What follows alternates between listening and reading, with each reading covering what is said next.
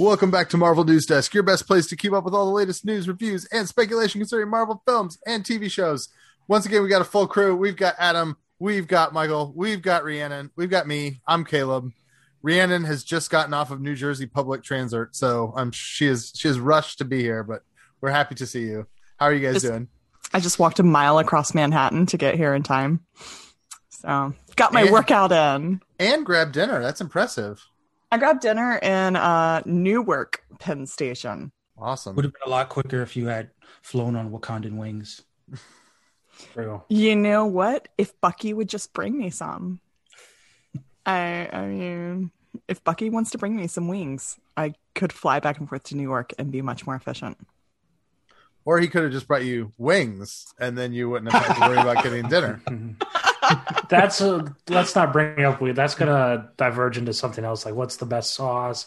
Is it just plain old medium buffalo sauce? It is, but I'm sure I'm probably alone with that one. So my dinner is the the the McDonald's chicken sandwich where they're trying to be Chick Fil A, and Ah, um, they are not. they are not. Yeah.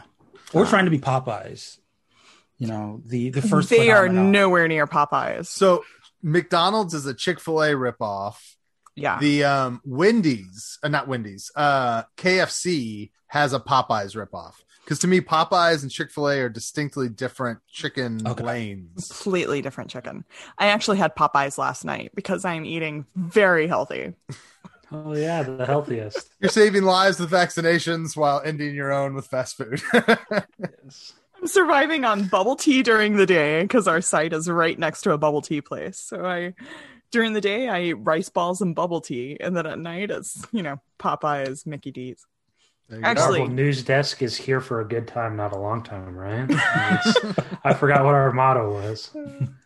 we are turning into a food podcast again, but that's okay.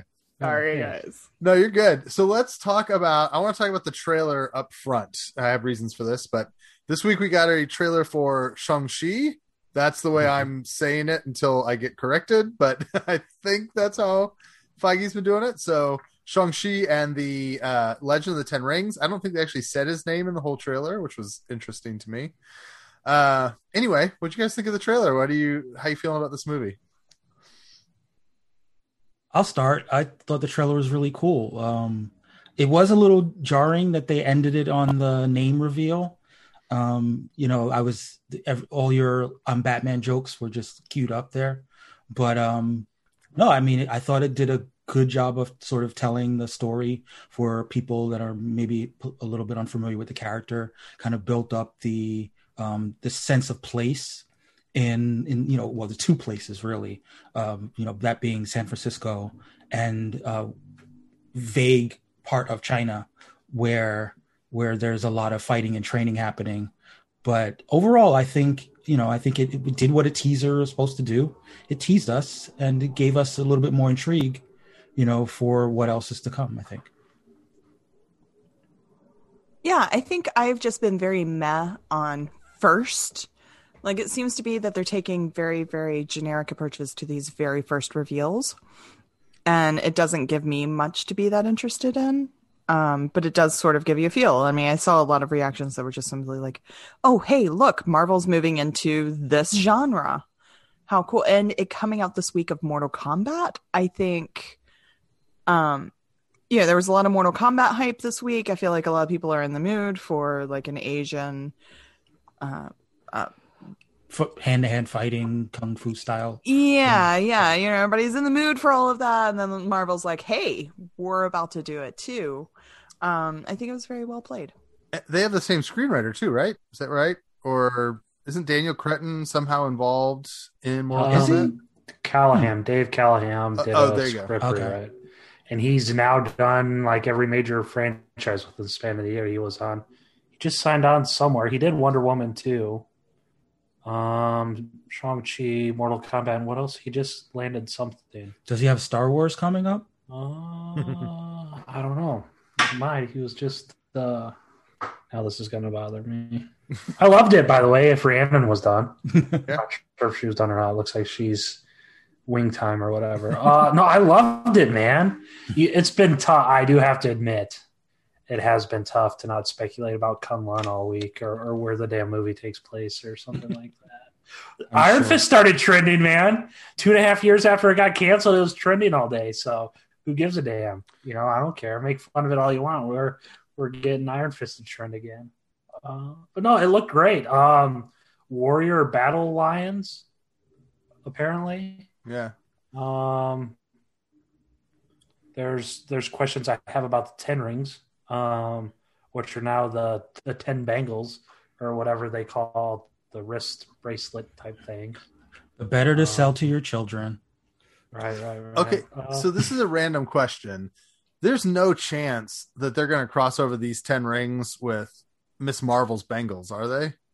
Because, like, we've discussed how she might somehow get super powered bracelets. And, like, based on the very little I know about how Miss Marvel's going to do that and what we saw in this trailer, um, like, it'd be fascinating if that crossed over somehow. I think I think it was just a change because the rings would have been too reminiscent of the gauntlet or something about Yeah. how the gems went on the fingers. I would guess. Uh, and these look like tech driven or something instead of like uh, magic or or spir- spiritual type. Well, aren't they extraterrestrial in origin? Like They are. based on one interpretation. So you know, I, that I, there could be that melding of magic and tech that they alluded to back in the first Thor movie. There may have also been dragons in the trailer. If you look at the sky, they were either dragons or that uh, I don't know what it was called, the headless or faceless thing that's in the Marvel Legends. Morris is the thing's name. Yeah, the like was it just two- Furbies. Yeah. Or was it just two LED lights, Adam? Are you sure? That's it what wasn't? I'm More than LED lights, man. I'll tell you that much. They had wings, so it was something. They weren't Certainly aliens. LED. Could have been a. I don't know. Maybe I don't know. The Fin Fang Foom was just right there in the trailer, and we totally all missed it. I Fin Fang Foom was in the M.O.D.O.K. trailer that came out this week. If anyone watched it, I did watch it. Are we I thi- podcasting M.O.D.O.K.? Uh, I think I was. Uh, we need to talk about this. I think we'll probably do a little bit less of a schedule between now and Loki, just to give ourselves a little Mhm. break. But I definitely think we need to do a pod about the M.O.D.O.K. show because it feels way more. I'm more excited about it than I thought I would be. I Yeah, thought it was. It yeah, would be like, oh, here's another Deadpool type thing that's just like not my, you know, my deal. And I really like the trailer so far. It's um, it really looks splendid, and it looks like it's really really funny, and it looks like it might be like something that's kind of like Rick and Morty, but it doesn't take itself as seriously as Rick and Morty. Um, and it just looks like it's super super funny, and it looks like I might super super enjoy it. Yeah, Aren't some of the robot chicken people involved in it? Uh, yeah, the studio that did Robot Chicken did this. The stop motion, I can't remember who it was. Stupid something, stupid something or other. But um, Wonder Man was in the trailer, right? And Iron Man was in the trailer. Mhm. Well, and I think- totally trust your intuition, Adam. I just Right. feel like I, just have good feelings about it. Yeah, You know, it just it just feels like it'll be a, a good, nice little show. That's feels like it's almost so far away from like what the MCU is doing. It might go past the season or something. I don't know. It just feels like that. okay. And wasn't there a rumor that Marvel was expanding its adult animation um, division? Uh, well, they were supposed to, but um, everything got canceled. Uh, Hitmonkey is still happening though. Okay. They are still doing Hitmonkey. Um, so there's that. I have no idea when that's coming, but it's going to be a completely different. So, but that's the thing. I mean, why not? Because we know it's not MCU, right? Like, is that a good assumption? Like, a regular person's certainly going to know it's not Oh yeah, for sure. do with the MCU. Hopefully, Hmm. maybe. I don't know. So on the Shang-Chi Shang-Chi Shang-Chi trailer, I was um you know, you guys mentioned like dragons or like flying weirded like Furby things that we've seen.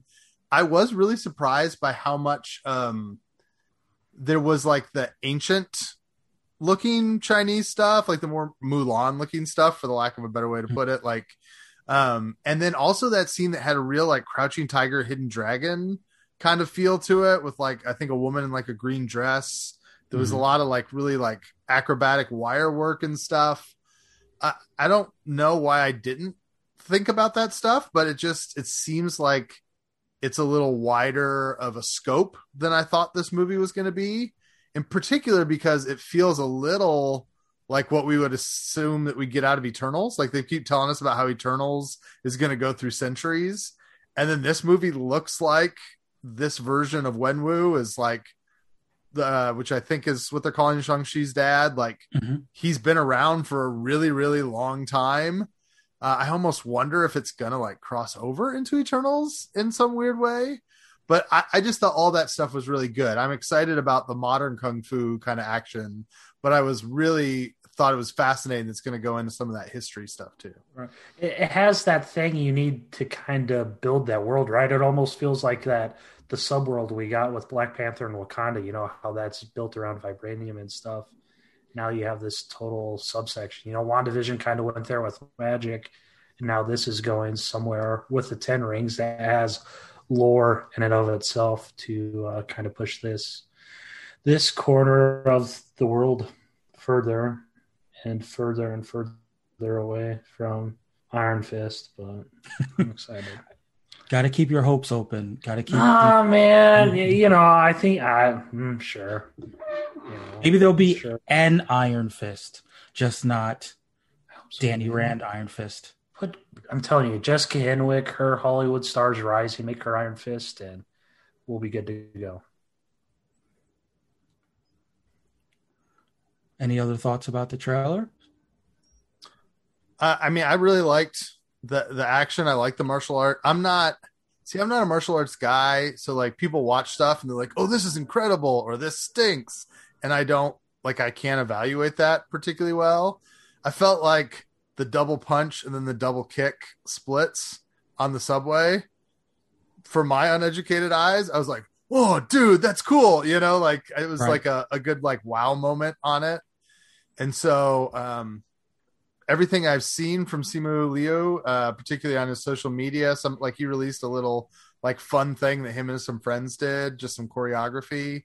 It seems legit. Um, the stuff they're doing with Oscar Isaac that we've seen for Moon Knight seems pretty legitimately good, and so it seems like we're in good hands. It, at the very least, they know they can't do the Iron Fist thing, Mm. where people go, "Oh, it's a martial arts show that has sucky martial arts," you know. Right. So in so in the uh, quirky best friend rankings, where do you think Aqua, Awkwafina is going to end up ultimately? it's gonna be low on my list. I told these guys. I just saw. I just saw. Um, just saw Raya Raya. and the Last Dragon, and she was just Awkwafina ing about the whole movie, Mm-hmm. and I was like, oh, this is okay. I don't know if I want another two hours of this when I have to watch Shang Chi or like later on this year. So I, I'm a little worried that she's gonna grate on my nerves, but we'll see. She's She like seemed clearly like a, double half a notch right? down, though. Right. I was wondering about that. Um, I was wondering because there is definitely a scene of him getting off a helicopter in Mm-hmm. some place where you wouldn't necessarily take your quirky best friend. Right. Um, Razor Fist was there as well. So, so what's what the hell's going on with this movie? Uh, we're apparently getting the tournament. That tournament leak was at least somewhat partially correct, I guess. This is where I vaguely allude to another project that promised a tournament that, but may not, may or may not have delivered said tournament. Right. Yeah, I've- I've Were heard you not a fan of that? Are we talking about the same thing? I don't know if we are. Something that came out recently that people are like, oh, Yeah. that doesn't have a tournament, but Shang Chi has a tournament. Great, Right. Th- that's wonderful. Yep.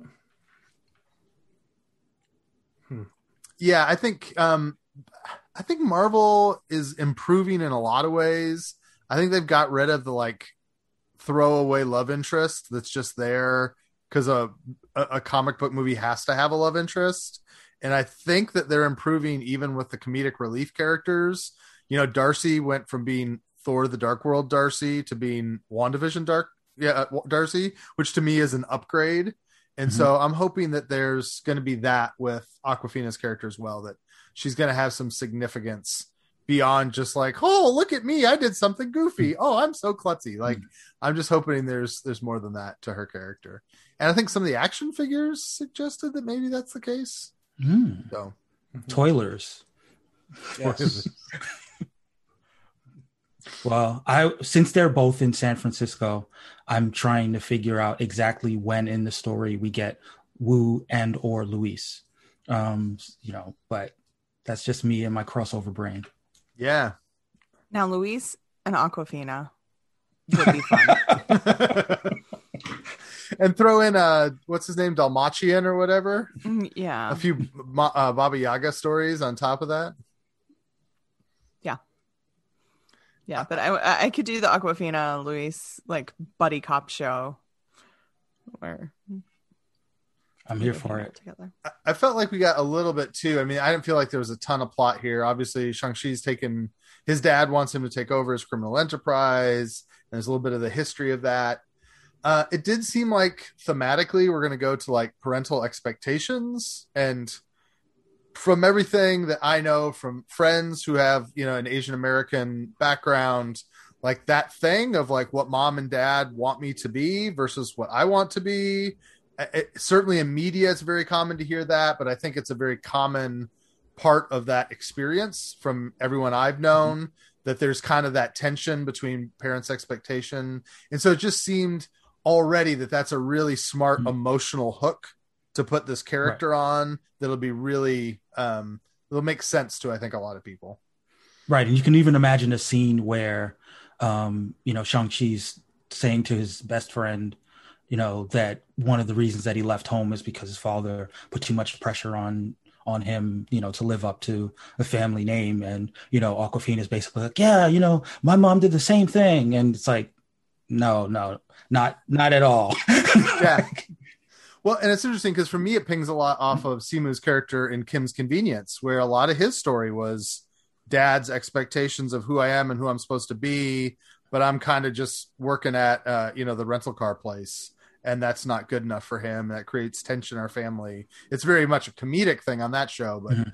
I think, um, I I think it's always helpful when a character. I mean, it's a lot like, um, uh, ugh, it's a lot like Karli Morgenthau's actress, you know, going from Enfys Nest to Karli. Like it's Mhm. just a character you know she can do because she's done something similar, and so it makes sense that, that we have that with Shang Chi too. I do have a few things I want to talk about. Um, we'll uh, we'll do a lot of it quickly. First of all, though, I think we need to spend some time on the Sony deal at Disney Plus. So if you listeners have not heard about this, a couple weeks ago we talked about Sony cut a deal with Netflix. Right. I guess for the pay one window they're calling it, which is like Yeah.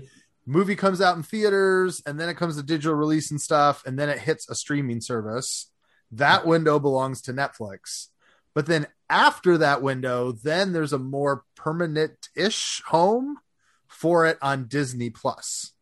So Yes. you you will not get uh say uh Morbius, I think is a movie that's coming next year. It will not go straight to Disney Plus. It'll go to Netflix for a little while, but then it'll park itself on Disney Plus. This will allow a lot of Spider-Man movies to go to Disney Plus. Uh, it's also allowing Sony, by all reports, to earn three billion dollars, as I understand it, over the next five years between the two deals. Um, do you guys have thoughts on what this means for the MCU? If this is a good thing for us consumers, all that kind of stuff. Sony's printing money by now, man. they're they're making. Why not? You know, why wouldn't they make these types of deals? Um, plus, they have the the content deal with Netflix and all this stuff. I mean, it's a way for them to keep the Spider-Man property and just continue making free money. While what else are they doing besides? Besides Spidey stuff at the moment. You know, they sold off that new animated movie from uh, Lord Miller, right? They in- bought Crunchyroll. yes. Oh, did they buy Crunchyroll? Yeah, they bought Crunchyroll. So Sony's got the the Oh. anime side of things. This They also do James Bond. No, I think that's Sony MGM. does? Yeah, I think that's that's- MGM. Uh, Sony owns. I think they're. I'll look it up. I'm pretty sure Sony Yeah. owns at I least think- the distribution. I think rights to there. I think some of. I think that expired recently, and the most recent or the one before this and the going forward or, or just MGM. Okay. So they own Ghostbusters, Mhm. Karate Kid, um, the Jumanji stuff, Men in Black, uh, Zombieland, and the Smurfs. And the Smurfs. Ah, big big old IP. that Yeah. they're- they're- I mean, Jumanji does very well. So I mean, there's Yeah. there's that, and they have two more planned or something. And there's the new Ghostbusters movie coming out. Right. hmm Plus um, whatever IP off of that. I mean, you know, ex- extended merchandise type stuff. Uh, they technically do have Bloodshot as well. oh yeah, and they sold off the rest of the. vi- They- uh, that was that was a terrible move on their part, but you know, you win some, you lose some. They're they're still trying to get that Valiant stuff off the ground. You know, the mothership is still uh, developing Harbinger Wars or whatever, um, or who whoever Paramount used to got out of that deal, or what, I don't even recall the Valiant character. So I still Um, have uh, I still have some big picture thoughts on the Sony Disney deal.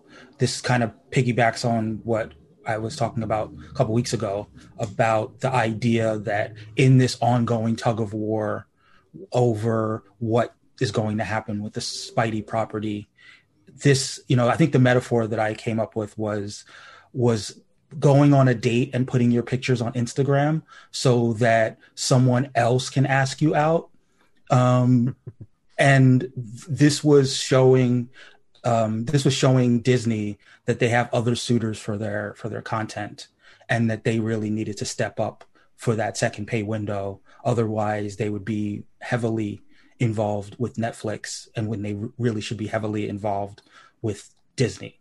Um, now, based on this, I, you know, we know that the, the these movies, um, this new deal doesn't kick in until 2022, which puts all the previous movies still in play as far as licensing them. And you know, a lot of the articles said that this is how we get the two previous the two previous Spider-Man movies on Disney Plus, um, and, uh, and p- potentially the third, most likely the third on Disney Plus because it falls outside of this new output deal that they have with with Netflix. And I think that a lot of the speculation was that because there was no existing deal with Disney, that we would expect to see the Spidey movies kind of out on their on their own island um, on Netflix. That probably won't happen now. Yeah, I think it's really interesting. If I'm Netflix, I feel like I'm annoyed by this a little bit because, like we've talked about with Disney Premium Access, that they should not let us know when it leaves Premium Access and goes to just regular Disney Plus, because there's going to be a certain degree of people that goes, "Oh, I can pay for it now or wait three months and then just watch it for free." Oh, okay, I'll watch it for free.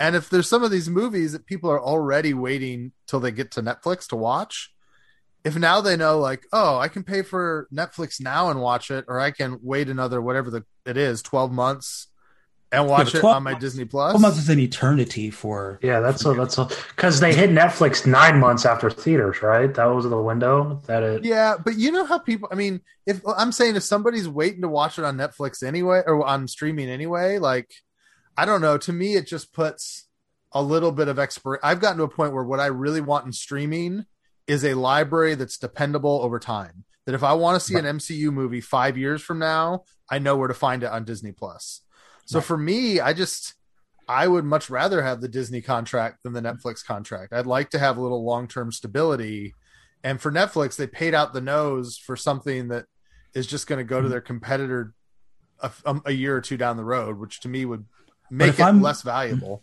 But if I'm in Sony sales, I'm saying they're two different markets, two different kinds of audiences. They're the people that, as soon as it hits uh, streaming, like they didn't see it in the theaters, as soon as it hits streaming, they're going to fire that bad boy up. And that's why you, Netflix, need to be in the business of the, as soon as it hits streaming. And then there are the other people that want that dependable library. They have kids, they want to watch it over and over and over again in perpetuity. You, Disney, you're the audience for that kind of for that kind of consumer, for someone who wants it for the next 10 years rather than 10 minutes after it drops. yeah Is this is all just taking the place of what was the premium cable market. I Yes. mean, Right. Well, like in the thing, Disney- nineties, Sorry. you would the movie would be in theaters, Mhm. and then it would be out on video, You know, you could or get it HBO at as well. You know, Blockbuster or whatever. No, Mhm. and then a little bit later, it would be on HBO right? or Cinemax, but usually HBO. Um, you know, and then eventually it shows up on TNT with commercials and you know edited for TV or whatever. Mhm. Um, I mean, this is they can take that. They're taking that same rhythm, and they're just applying it to today's world. Yeah, that's true. And and the and the thing about the other thing with Disney is that Disney is more diversified than Netflix is because they can it, it it's so inclusive across all their channels. So it's also FX, it's also Hulu, it's also ABC. Um, So they have all these different places that they can p- put the Sony movies when they're when they're out of that uh, pay one window. Rhiannon, I love that description because maybe our younger younger listeners won't care, but to me that totally resets my brain that Netflix has tried to become the blockbuster where you stroll in on Friday night and you're like, "Hey, what's the what's the latest thing out?" And it may be crap, but it's it's new, so I'll watch it. Whereas Disney Plus is becoming the the the TNT where it's like it's gonna have something I like on Saturday night. You know, I've maybe seen it 14 times, but it's gonna be there, and that really is what these these streaming places have become. Yeah, and I mean the thing is that stuff on like TNT on a Saturday night. Like, how many times have you watched Groundhog Day just because it was on? You Yeah. know, like like there are some old classic movies that have just like been on over and over and over that you that you watch because it's comfort food, it's there, and it's you know all of that. And and that's well and that's what all of these streaming services i mean they are you know, when it comes to Netflix, Netflix doesn't have much left of that to grab. Because if it's an old WB movie, it's going to be over at WB. If it's an old Paramount movie, it's going to be on like Peacock. Paramount Plus, yeah. Uh, yeah, or Paramount Plus. And, you know, if it's an old Disney movie. So Netflix isn't going to have any of that. They're going to have their little like made for TV stuff that they do that's questionable if you've watched any of the, yeah, I mean, you know, Mhm. like they're enough to get people to watch a little bit. Um, maybe in this new scenario, they're like the Hallmark movies of, you know, today. Um, but but Netflix getting these for a little bit of time, that's a big win for them. Um, and and it's going to be that equivalent of things being on like HBO for a little bit. Yeah, Right. And presumably the movies that is because remember we talked about the fact that Netflix also has the right to have movies that they pay for to be made by Sony direct to Netflix. Good.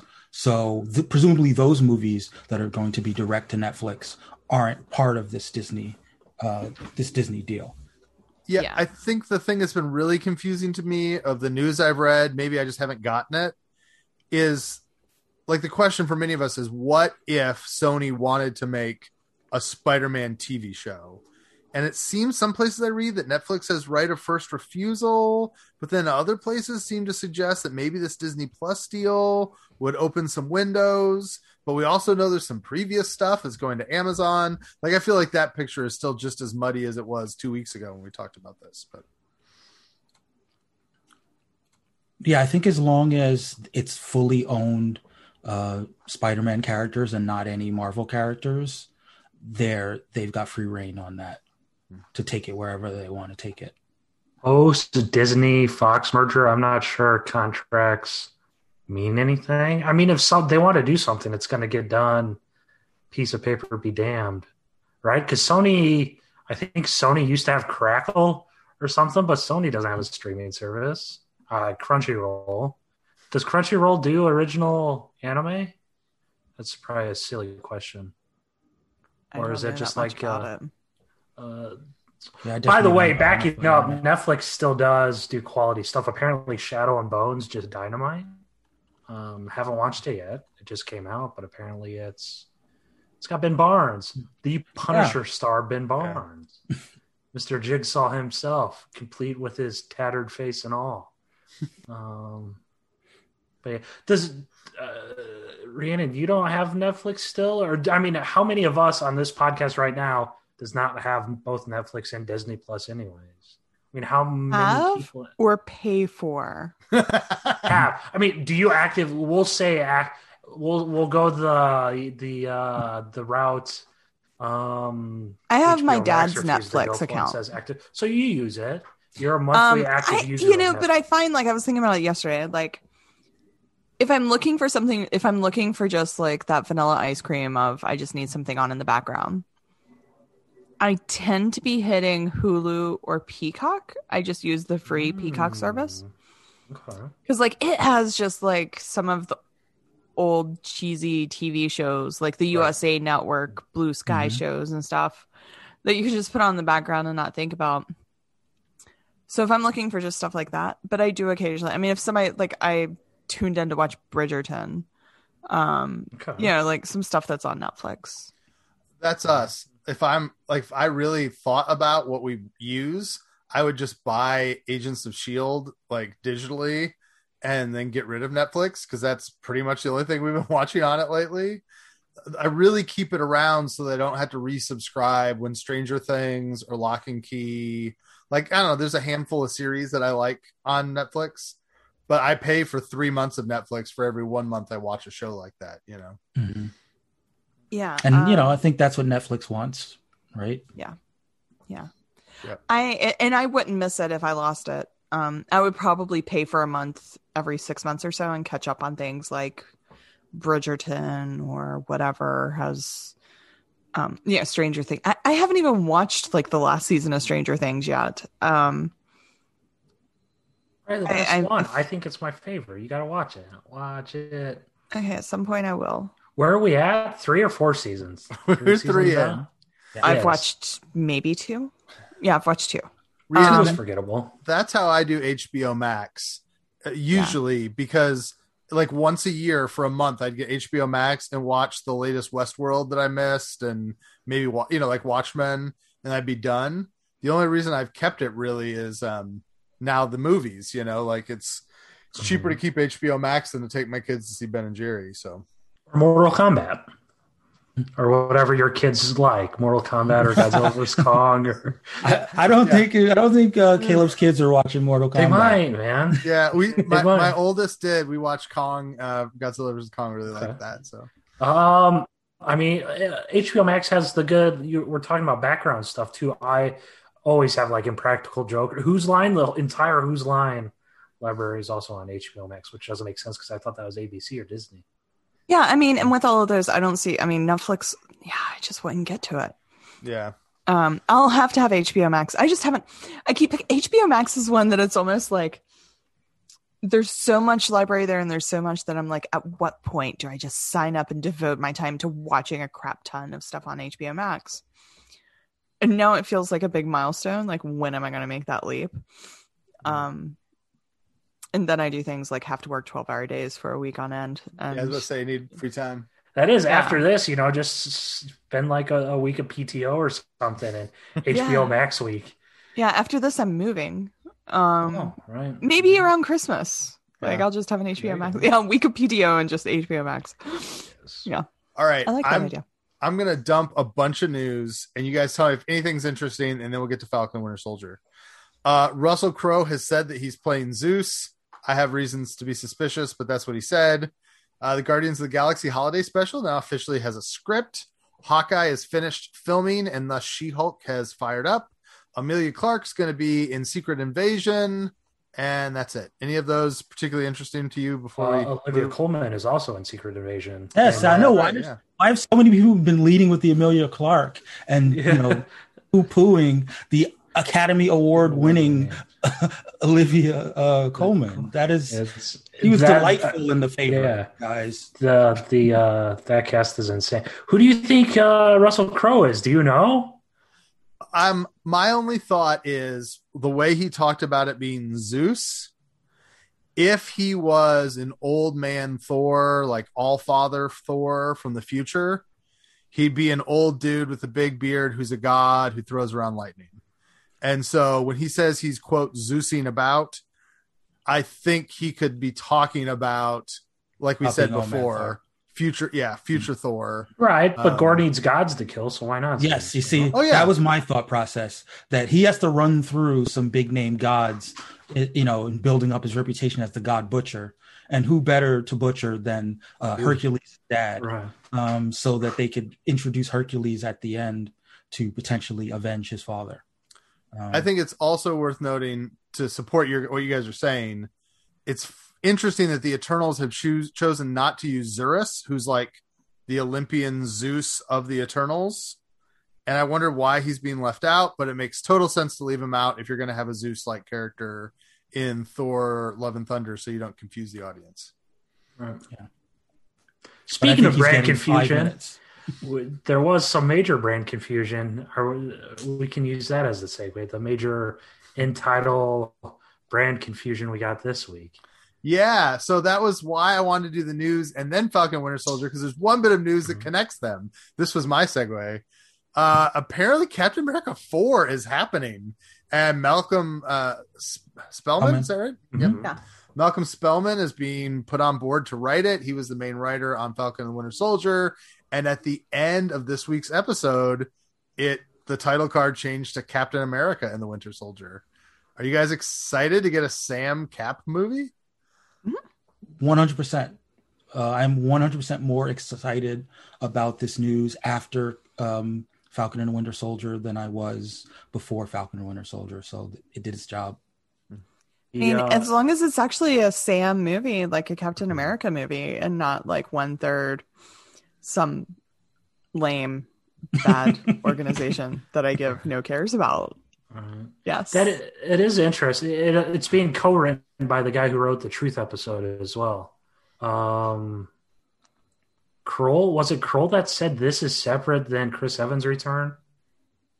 oh, Um, I didn't hear that piece. Yes. because I totally would have pr- pr- projected the possible Chris Evans return as Hydra Cap. We are having the Captain America cinematic universe now because we have Sam Cap, we have Chris Evans project, whatever he's involved in. We're probably going to get something else with Bucky, maybe Nomad. I saw sites talk about. Then we have um, U.S. Agent. Um, so I guess have- what I'm really confused about though is like Chris Evans very openly squashed the rumor that he was Uh. coming back. And then Kevin Feige was like, Yeah, I think Chris spoke pretty definitively towards that. So I don't I'm not sure there is another Chris Evans thing. they coming. say that stuff all the time. They say that stuff all. Charlie Cox told me last April that he wasn't going to be in Daredevil or he wasn't going to be Daredevil again. We know for a fact that's not true. He probably had a signed contract at the time. He probably signed on the dotted line Yeah. and and was on. So they lie. All, who just uh Maslany just lied. We got She-Hulk set photos too, by the way. Yeah. Set photo. Yeah, and it should be a throwback or they're going very interesting places with Yeah. her hair. Is that right? Right. I don't know if it was the hair. it was weird, hair. like glasses or whatever. It I don't looked know. like whatever the, I saw. uh, Google weird. Glass almost or whatever that Yeah. whatever that wearable was called. Whatever I saw was very weird. I think it's really interesting. I, I told my daughter today about the Cap 4 news, and she's like, Oh, when's it coming? And I was like, Well, based on the schedule, I, I think probably sometime in 2024. I think that, you know, I think we're about filled up before then or oh, late here's 2023. And she was like, "Ugh, They're going to make me wait that long? And I was like, Oh, yeah, I think consumers may feel that way. You know how we've talked about the idea of them dropping movies on Disney Plus? Mm-hmm. Would this be a candidate for a movie on Disney Plus? I think taking a movie with your Black Captain America and throwing it on Disney Plus instead of a theatrical release would be a poor decision from a PR standpoint. But I think making people wait like four years for a movie when they want it right now is potentially not a great decision either. Yeah. Well, It's inevitable. It's just when is it? Is it with Cap Four? Is it with? I mean, I we're mean, drop an Ant Man movie straight to D plus. Oh, the Ant Man hate continues on this podcast. Poor Ant Man.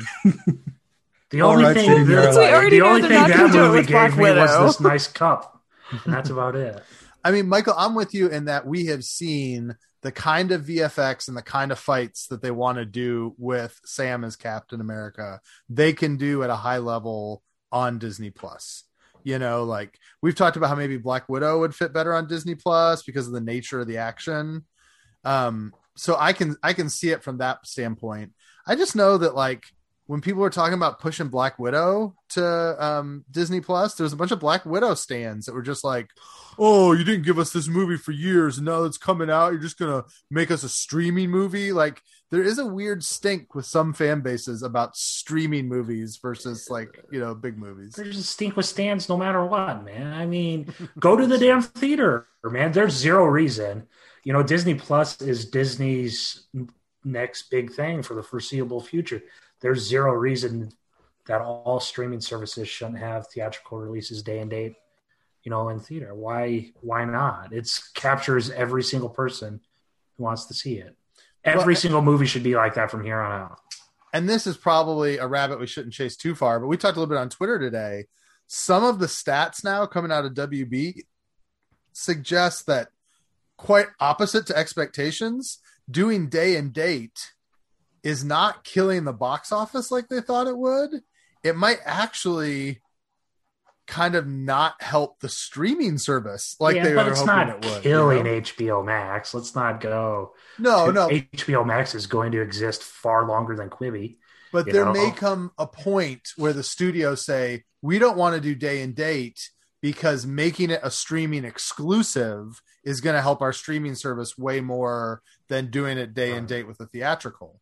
Because so far with Kong and Mortal Kombat, we've seen higher than expected box offices with less than expected, you know, subscriptions to right. But Max. vaccinations are also going out, and people are getting, you know, they need to get back to the movie theaters, and that's going to level out sometime right. where the streaming numbers will go up eventually in July or August, or you know, when the what do you call it, the novelty of going back to the cinemas kind of worn out, or, or you've yeah. gotten your fix at least.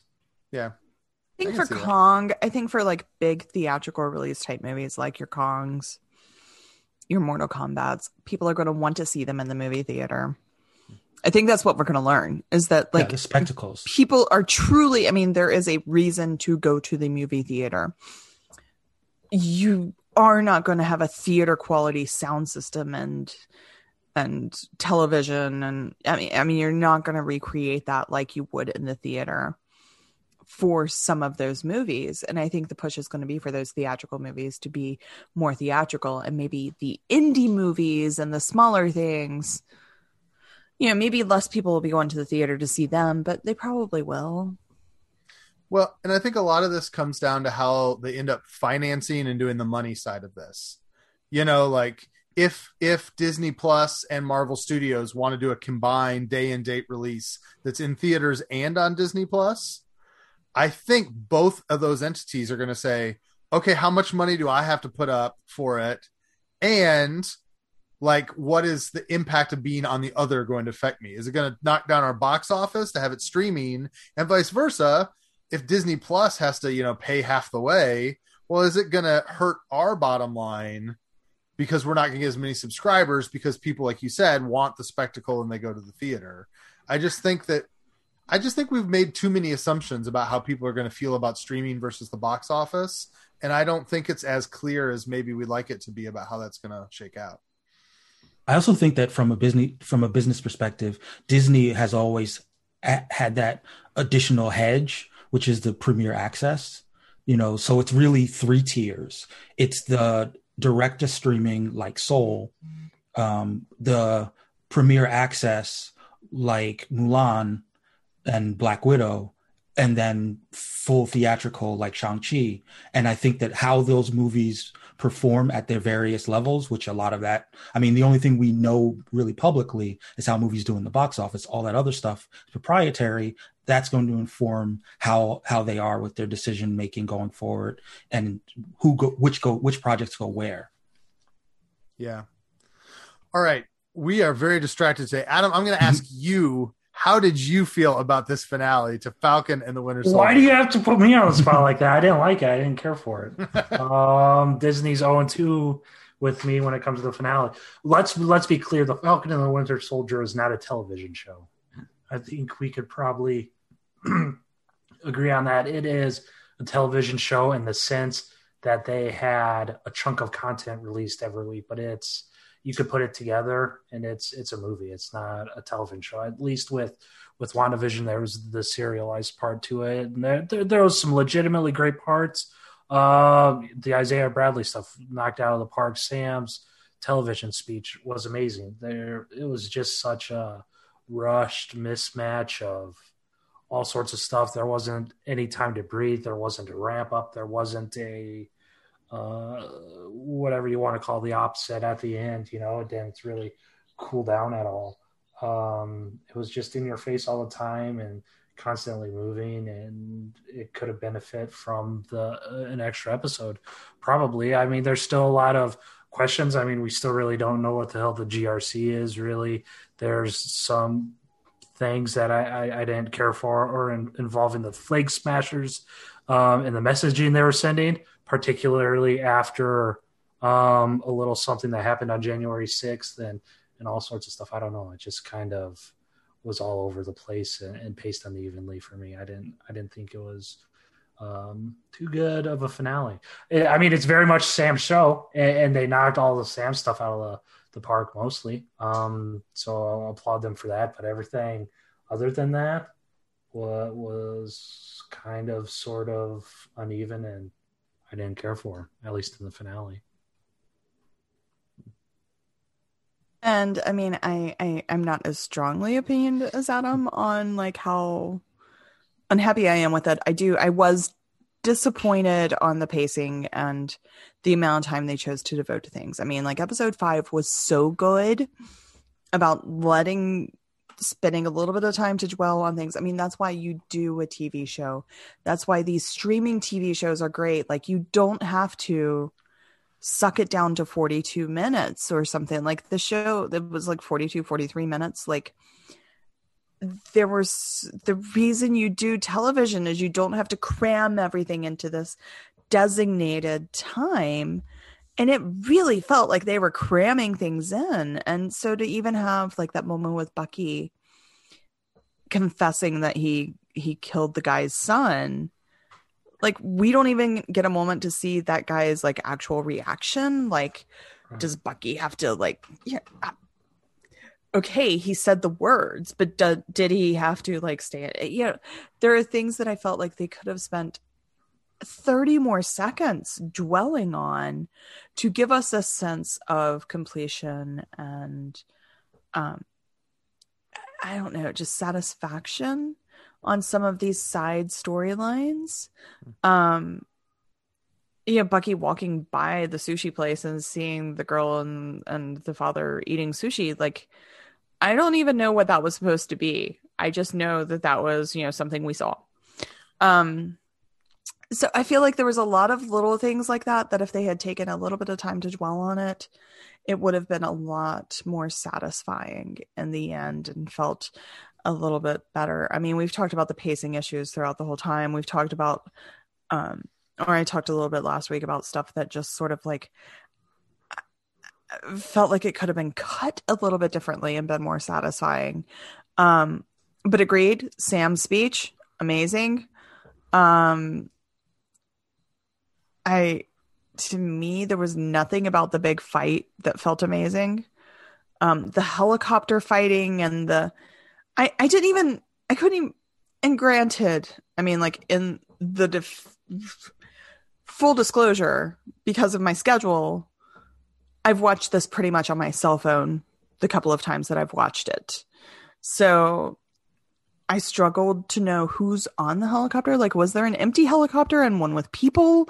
And that shooting, was it happening into or out of the helicopter? Like, I couldn't tell if it was Red Wing shooting or if it was something from Falcon shooting or if somebody in the helicopter was shooting. Like, to me, but you guys know I don't love flying fights. And I don't, you know, like, I, I ever since Spider-Man was fighting on the side of a jet. Like I just don't love it. But like in the opening episode, I enjoyed the flying fights. I enjoyed Falcon zipping through the helicopter and all of that. Like I did enjoy it. There was something about the nighttime over New York that it just something about all of it was it felt like they were just trying to get people in places so that they had their moments, but it did not make sense that those people was in those places. You know, like why would Sam be sitting there watching this truck almost fall? And not jumping up there trying to act.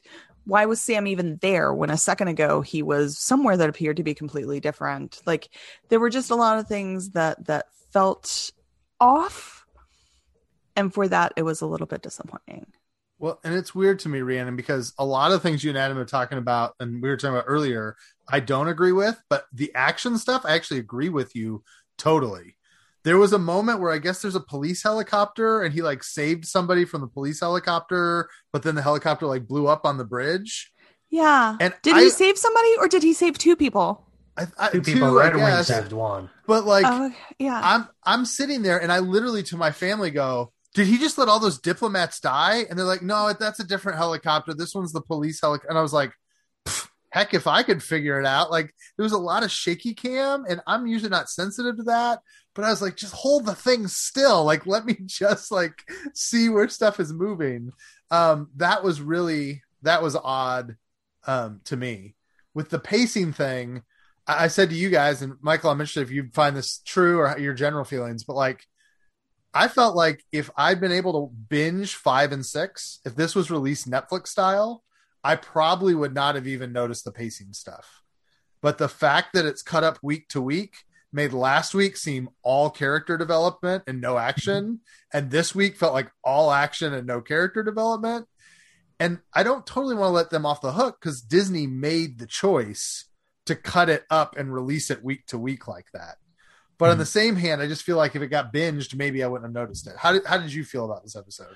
So I, so, you know, we talked about this last week when I was talking about the whole balls in the air thing. The things that didn't land were things that I didn't expect. A didn't expect to land, and B didn't need to land.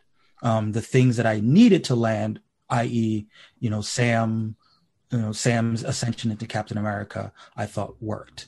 Um, but what I will say about the pacing thing is that right, they started, they they went, you know, balls to the wall, um, and 20 minutes. It, it felt like everything flew by. The whole third act of an action movie was was handled in two, in 20 minutes. So much so that I had to look at my clock and say, "This is this has not been an hour.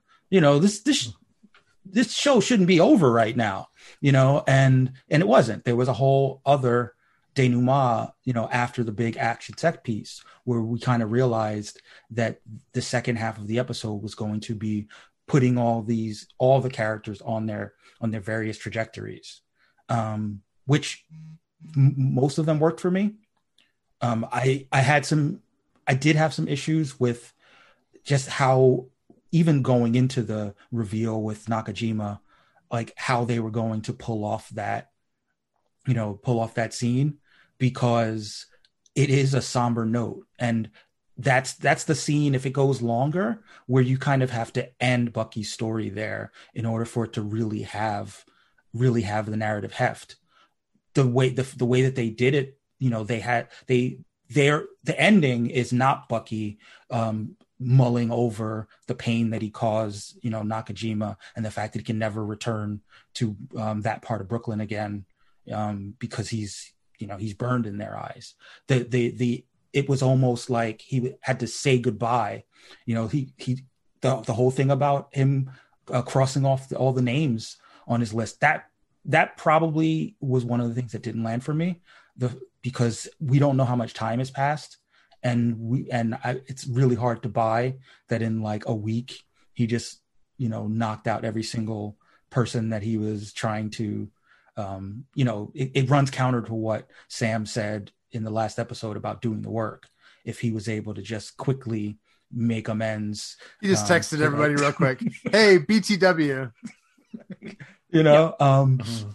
but but in general the note that they end on right is sam and bucky are actually friends you know sam's part of i'm sorry bucky's part of this community you know they have this big cookout i don't know if i mentioned on the show that i expected it to end on a big cookout um and and, and i got my cookout so so that was happy but um but yeah, I mean, a lot of the critiques about, especially the nighttime fighting, I think one of the things, the difference between the the flying scene in the beginning and the flying scene at the end is that the action pops a lot more when when it's daytime. But you know, I understood why there was a lot more menace and a lot more danger to the nighttime fighting. Um, so so it's kind of like you trade one, especially with explosions stuff like that. Those things yeah. probably look a lot better at, at night. It may have been corny, but some fireworks, like almost Wonder Woman eighty four style, like if there'd been like fireworks in the background, it just like light up right. a little bit, you know. I did feel like there was about five endings. Like there yes. was so many times I was like, "Oh, that's it," and they're like, "Nope, we're going to show you U.S. Agent," and you're like, "Oh, okay, that's it." Nope, we're going to show you Isaiah Brad. Okay, that's it. Nope, we're going to take you back to Brooklyn mm. with with. Okay, that's mm. it. No, we're going to go back to the, the the barbecue. You know, like it just felt like there kept being one more. I guess what it felt like is that there was really four things that could have been end credit scenes in that show that all trying oh, to just got jammed in the, the credits. End. Yeah, yeah, yeah. Um, and I think maybe that took away from the the end credits, like being anything special. I mean, because yeah. to me, they felt like they could have just been jammed in with all of that other stuff. And the US agent thing seems like it might have been a more in credits type thing. I was just thinking that, Rhiannon, I would have flipped them. I think I would yeah. have had Sharon's deal in the show hmm. and then done Julia Louis Dreyfus as the. Oh, no. You see, I, I totally disagree because I thought that, you know, Walker looked like, and this is in a good way, like Walker looked like such a goofball you know, like celebrating the, the the fact that he became U.S. agent, that you that that couldn't have been the lasting impression. But um, here's the thing: Are we to believe that that the word U.S. agent means anything to these people? Because it's like she says, "Now you're U.S. agent," and they're like, "Yay, honey!" But and it's that, like, that's peak John Walker, though. That is all he wanted. He didn't yeah, want to be Captain America. He just wanted to be somebody. And so was, they just gave him a title, and he doesn't care what it is. No matter He's how like, corny it is, I yeah. have a title. That's that's why I think that one strides to prove just what what his deal was. U.S. Agent's such a corny ass nickname, and he's yes. just ecstatic because but he's. To somebody. be fair, to be fair, he also now has a job and a mission, and probably yeah. a bigger salary than he ever had uh, before. Right. But Plus, he can probably I, use guns with. Oh, he used guns with the shield mm-hmm. too. So I, I think that what we'll probably see throughout this as we build the Thunderbolts and the you know um, Dark Avengers, whatever this is, mm-hmm. I think Rhiannon that that feel of they're going to be just a little bit corny because they think you can slap on a costume and a stupid name and the mm-hmm. public will fawn over you as a hero. To me, that sort of obtuseness is part of that brand. That there is something that is like generic brand hmm. superhero about these characters and they don't get that they're generic brand superhero characters. Like I love the fact that he's like, it's the same suit, except it's black. and he's like, I love it. you know, so that's why for me it would why I think it landed where it was set because I actually, you know, as much as people have their issues with the power broker plot development, I actually think that they maximized something that was a foregone conclusion and fairly anticlimactic by having it end on the note of Sharon, you know, newly um, pardoned, reestablished into into whatever vague position of spy power she has. Get he's basically saying, we've got big plans now. Big things are coming. Yeah. And remember, this was supposed to be the Disney Plus series that kicked it all off. You know, so having having the character who who we're now setting the stage of whatever comes next with this you know we can stop calling her the power broker we can just call her sharon um you know making moves and i did feel like there was a potential fork in the road there that Sharon might get the pardon and she might have some degree of change of heart where she goes, Oh, I wasn't left behind. I wasn't forgotten. Sam did take care of me. Maybe I need to change my path. But the fact that she like walked out of the court and was like, all right, let's go do some evil. Like, yeah, that, but that wasn't a foregone conclusion in my mind. Oh, I mean, for me, it was basically like, oh, this was her plan.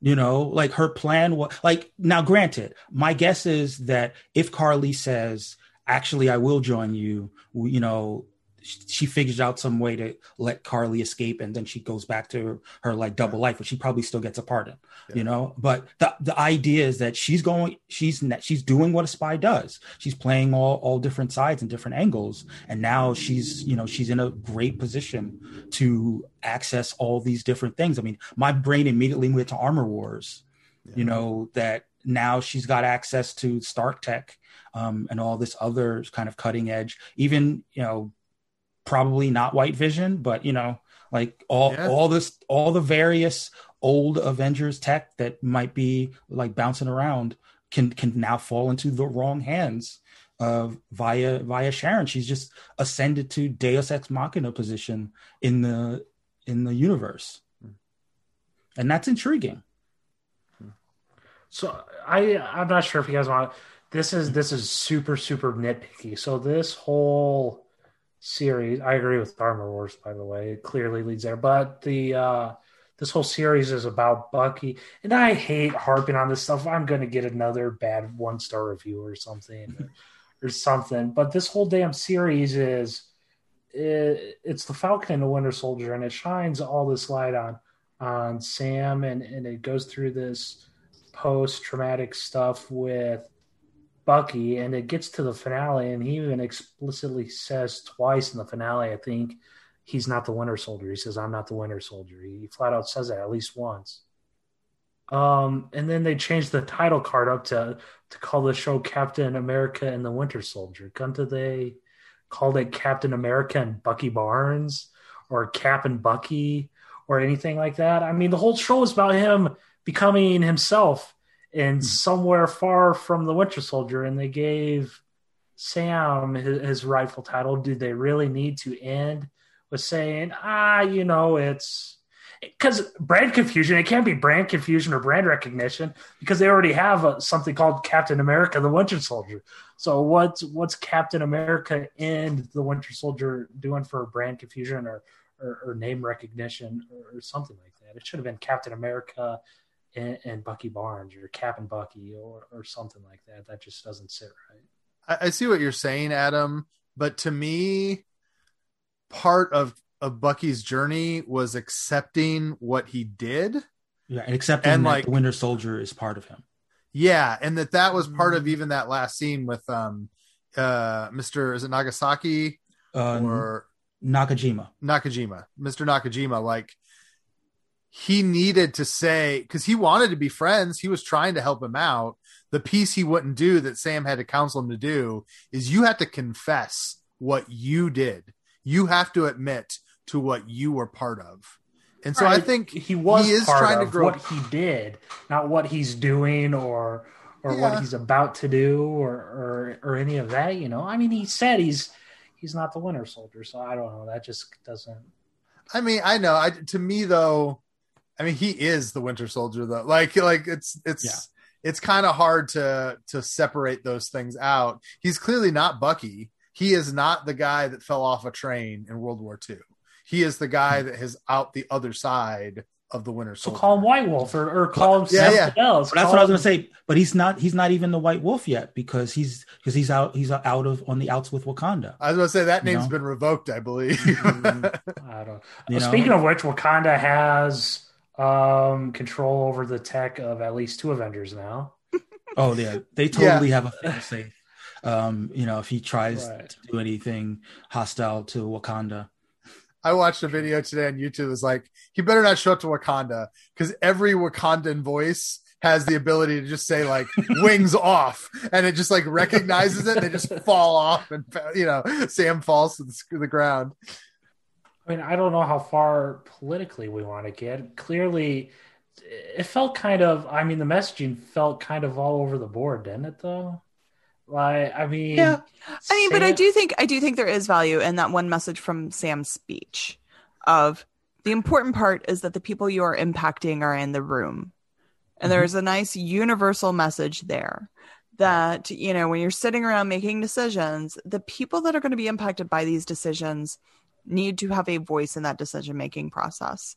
They need to be in the room. And I think that's something that can be taken to any walk of life Right. no matter what you're doing.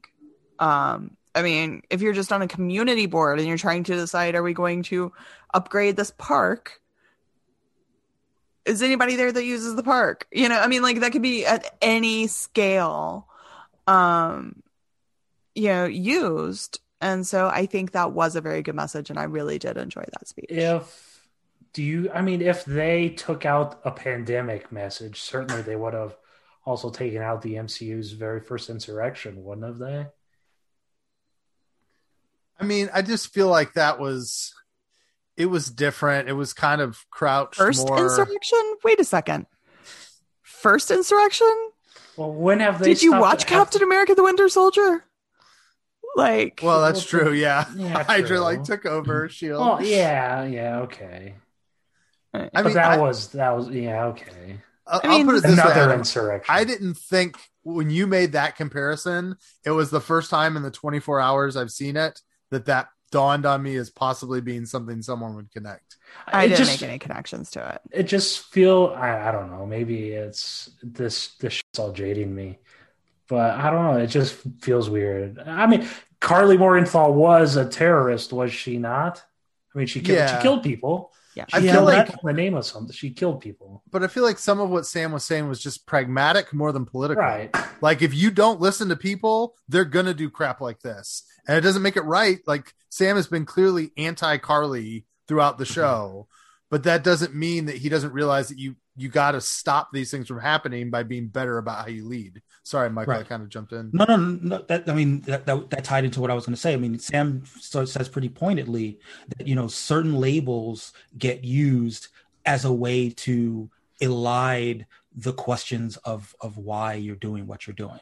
You know that calling, like, you know, calling Karli a terrorist is a shorthand that leads to her her life not mattering, her value. I mean, not her values, her her um her critiques or her um, grievances not mattering. And and what that lends itself to is these kinds of escalation is this kind of okay you stop Karli today but then there's a new Karli tomorrow who feels even more entrenched and even more uh, validated by what happened to Karli. You know that you know it, it was very we talked about this before this idea of the cycle of violence and sam being a person that wants to stop that cycle and and and and the fact that he's able to effect change with an inspirational speech as opposed to a terrorist attack um essentially cuts off the flag snatch flag smashers at the knees and I think that was totally illustrated. And to me, the most powerful part of the show that I don't think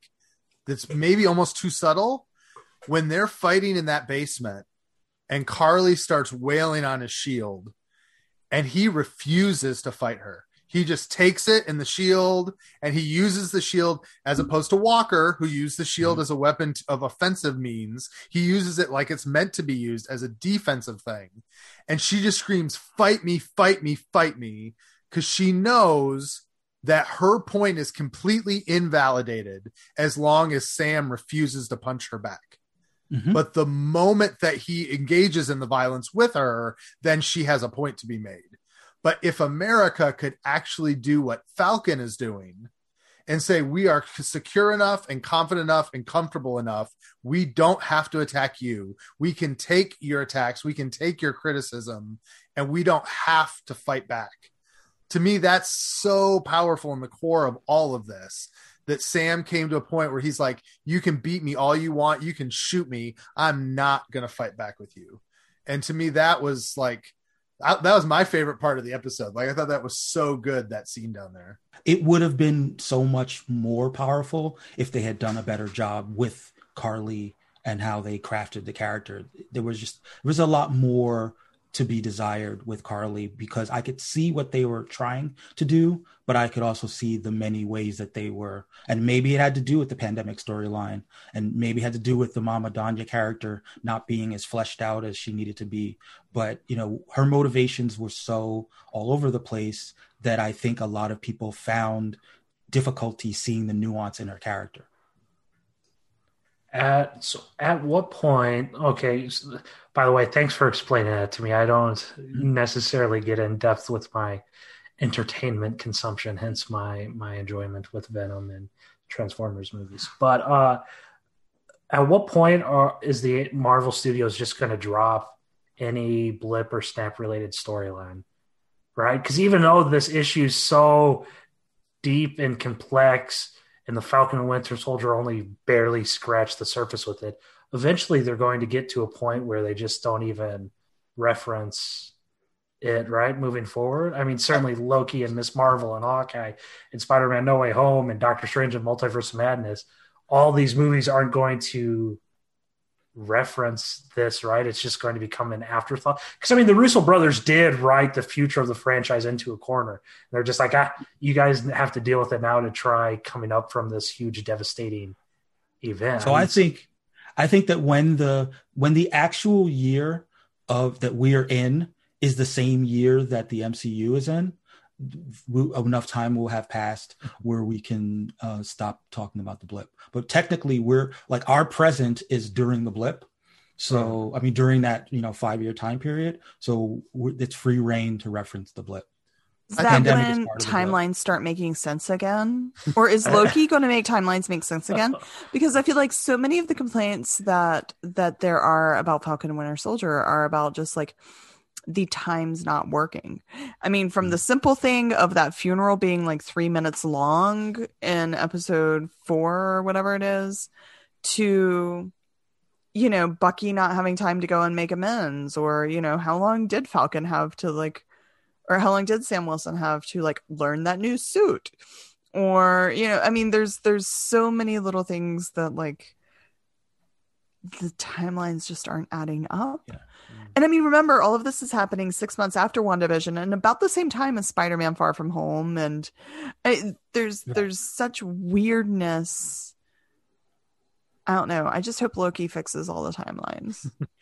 yeah, I will say. I mean, to the extent that people have said, you know, the the the the whole um, six hour movie versus uh, television show, that that is never more felt when when it's issues like that kind of pace. Mm-hmm. You know, I feel like weekly television shows have already kind of built in the idea that things happen between the episodes.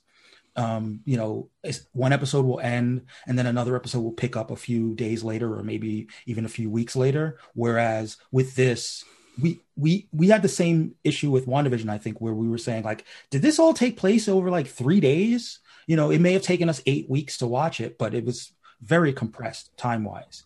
And I in I we had some of the same issues in this. For for a lot of it, it felt like it was all taking place over the course of a week. But then none of that like there were certain things that couldn't possibly have happened over the course of the week. So there's a there's that there's that sense of discord in how how time is conveyed through storytelling. And well, I hope and they, they fix that. I also think we need I don't know if bottle episodes the right way to put it, I want to see some more like one character episodes, like give space. Like I think they could have done a fascinating episode that was just like Karli's life for the last six years and show how Karli experienced the blip, what life was like for her, how she experienced, you know, the blending of borders and stuff, and then show us what happens when people get unblipped, show us a refugee camp, show us somebody getting forced out of their home, show what what it felt like when the GRC troops came in town. Like mm-hmm. if it's a 6-hour movie that feels out of place and it doesn't work. But if you're going like, "Hey, it's a TV show, we can have an episode that's like Jemma on Maveth, you know, and Agents mm-hmm. of Shield, where it's just totally sort of out of the main continuity, but gives us the background. I think we need episodes like that. Like that's something TV can do that right. they should take advantage of. And if they'd given us a Karli Morgenthau episode that was like episode, you know, 3.5 in this like series, I think a lot of the complaints that we've had would just go away. She would have made more sense. The world would have made more sense. The depths of the stakes would have made more sense. I just think all of that would have been stronger. Well, and, and I think enough, like oh, a whole episode of Karli just makes me want to turn off my TV without even like ever seeing it. But if they had sprinkled that in from the very beginning, if our first introduction to Karli Morgenthau was seeing somebody that has like a good life, and then suddenly people literally blip into it and displaces her, you know, if we had seen those sprinkled instead of just seeing, I mean, yes, there was a shock value in episode two of this, you know, freckle faced girl that's a super soldier. But I think if we had seen, you know, they could have sprinkled that in. And that's where I feel like they did too much of, okay, here's this big dump of this and here's this big dump of this, where they could have sprinkled things through, given them some room to breathe. And, and, and yes, I mean, she needed more depth. We needed to know more about her. And they did a lot of talking. And we know, you know, we've talked about this a lot. We know it's all about the pandemic. We know they had a different storyline. They had to change it and all of this. But I can't wait to actually see one of these series the way they planned it. I can't wait to see a real series because I feel like the two that we've seen before have been off because they didn't nail that revision. Um, but but they really, you know, they had time with Karli that they could have sprinkled in and used differently to show instead of telling all of this stuff so that we felt a deeper connection. And to your point, Rhiannon, because there's no limit on episode lengths, they could have done 25 minutes of it and done Mm-hmm. five of it across five episodes. And it would have made 42 minute episodes, 47 minute episodes. And we wouldn't have noticed. It wouldn't have felt weird. It would have been awkward. If anything, it would have been like well received of, oh, these are a little bit longer, you know, like Yeah, I don't understand why they kept these to 42 minutes unless there was a plan at some point to throw them up. You know, is there a plan in like two years to try and throw them on ABC or something? Like, you know, why are they keeping them so rigid? Um, let it breathe. Let they're it gonna go. put it on ABC. We're gonna have a traveling phonograph machine, you know, tour. Come on down to the local bijou, and we'll show you Falcon the Winter. Sol- Like, how out of date could it be to put it on ABC? yeah, I, I, I don't know. I was, I was like first being like TNT. It'll be. But the, here's the thing: they they totally could though. You know, just for one week, just knock them out. Just put you know, uh, a- Yeah. a, a network television event, Falcon and the Winter Soldier on ABC, so your your, your parents and your grandparents can watch it. Like it'll. Yeah, yeah, and then they'll be like, "I'll get that streaming service." I'm Right. interested because we're doing a, a MCU rewatch with our second oldest to like introduce her, and we will watch these episodes probably two at a time. Like we have a movie night we do each week Mhm. for this, so we'll do probably episodes one and two, and then three and four, and then five and six. I am suspicious I am going to enjoy it in that format more than I've enjoyed it in this format, but we'll see. Right. I'm Yeah, I'm see, looking forward to a binge actually. see, and there are parts of this that I never need to see again. Like maybe in time I'll feel different, but I, I my rewatches will definitely involve some fast forwarding. Yeah. It's interesting, Rhiannon, because I love Erin Kellyman. Like, I just think she's really fascinating and dynamic. Like, I love her as an actress, and I feel like she did nothing for you. I as an actress, I think she was great. No, I mean, I, I, I, as an actress, I think she was great. I, as a character, I feel like she. I mean, and and and I know, like, there's there's a part of me intellectually that knows that like this is not the character that was designed. This is not the character we were supposed to see. This is not the plot she was supposed to go with. You know, all of this is you know just just crap. But she just got the crap end of whatever they changed mm-hmm. Yeah. and that- in the end Yeah, because I think she's doing a lot with what she's been given. Yeah I think I think there are there's a lot in her performance. It's it's and it's because she's doing so well in her performance that you can see that she, her material is is lacking. i have a question you guys is she dead Yes. Yeah, Yeah. I think she's dead. Uh, i mean because they put her in the ambulance at the end and you don't do that with dead people My my but favorite say, yeah, my favorite bit was my wife was like, I think Sam's pissed at Sharon because like Sharon is bleeding out in the basement and he picks up the dead body and delivers it up top. Yeah. He's like, Sharon, you find your own way up. You shot her, Yeah. you know. well that's what i'm saying is she dead Like, No, she's Um, definitely dead. Um, Batroc, on the other hand, I'm not quite convinced. oh, Batroc. Batroc. She, is definitely dead because Sharon is making sure Yeah. that uh, you don't you don't you know try to blackmail the power broker and uh, make it out there's, alive. there's cyborg type stuff that could happen. They could. Uh, I don't. I, mean, that's can't true. take They could bring another him back. flippy. Oh, ho, ho, look at me! I can kick you. Ho, ho, ho, like they didn't even no give more. him a mustache. I figured they would have Yeah. gave it just went full mustache or something with his corny Well, ass. there was one. one line where he spoke French, but he only said "now Falcon." went- He was like "non Falcon," and I'm like, "Oh, thank you! What an incredible French vocabulary there." My friend said that they wrote in the storyline of him trying to extort uh, power broker because George St. Pierre wanted more money, and Yeah, this is what happens when you ask for more money, George. All right, uh, we should probably wrap. I know we got people who are tired and people who got work and all that stuff, but um, awesome. Like I said, I mean, this wraps the show. Uh, Falcon Winter Soldier. Um, I don't know. Maybe we'll get come back and talk about it with a little more reflection.